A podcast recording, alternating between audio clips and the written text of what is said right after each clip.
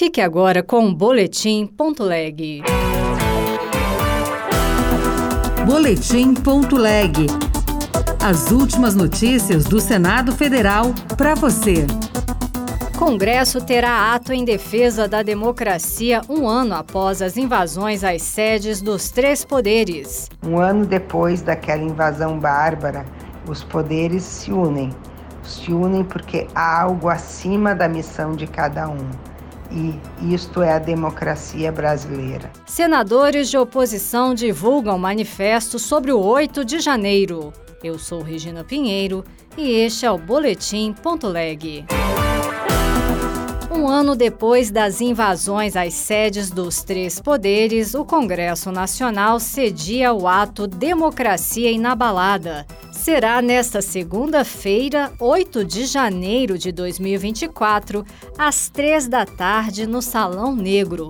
Repórter Marcela Diniz. O ato Democracia Inabalada contará com as presenças dos presidentes da República, Luiz Inácio Lula da Silva, do Senado, Rodrigo Pacheco, da Câmara, Arthur Lira, do Supremo Tribunal Federal, ministro Luiz Roberto Barroso e do Tribunal Superior Eleitoral, ministro Alexandre de Moraes, além de outras autoridades. A diretora-geral do Senado, Ilana Trombica, enfatiza os aspectos da união entre os poderes e da memória histórica para definir o significado do ato Democracia Inabalada. Um ano depois daquela invasão bárbara que não será esquecida pela história brasileira como um exemplo do que não deve ser feito. Os poderes se unem, se unem porque há algo acima da missão de cada um e isto é a democracia brasileira. Durante a solenidade haverá ainda a entrega simbólica da tapeçaria de Burle Marx, vandalizada durante a invasão, e de uma réplica da Constituição de 1988,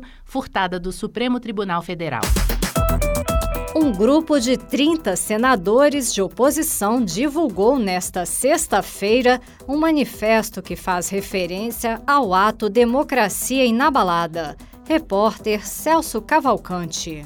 A manifestação em defesa da democracia e da Constituição é assinada pelos principais líderes de oposição ao governo e totaliza 30 signatários. O texto faz referência ao ato Democracia Inabalada, convocado pelos chefes dos poderes legislativo, executivo e judiciário para segunda-feira, 8 de janeiro, no Congresso Nacional.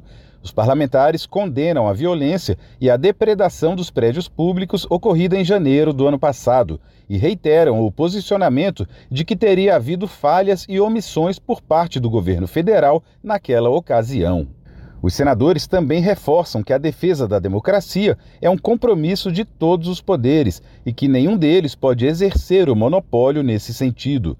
O documento critica inquéritos e investigações do Supremo Tribunal Federal que, segundo esses parlamentares, fogem aos padrões do sistema jurídico brasileiro, resultando em possível violação ao direito constitucional de defesa e o princípio do contraditório. Ao conclamar para um ambiente de tolerância e sem perseguição aos que pensam diferente, a manifestação dos 30 senadores apela aos chefes dos poderes da República para que atuem dentro dos ditames constitucionais e da normalidade democrática.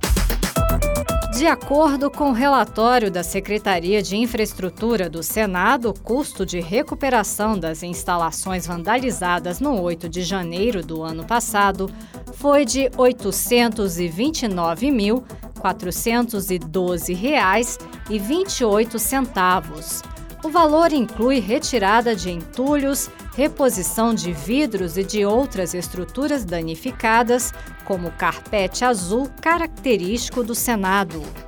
Outros R$ 483.082,98 foram gastos até agora na recuperação de obras de arte, relíquias e outras peças de valor histórico e artístico, como o painel vermelho de Atos Bulcão, no Salão Nobre, ainda em fase de restauro, e a tapeçaria de Burle Marx, arrancada da parede, suja com pó de extintor de incêndio e contaminada por urina.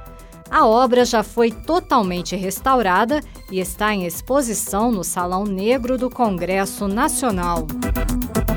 Outras notícias estão disponíveis em senado.leg.br barra rádio. Você ouviu Boletim.leg. Notícias do Senado Federal.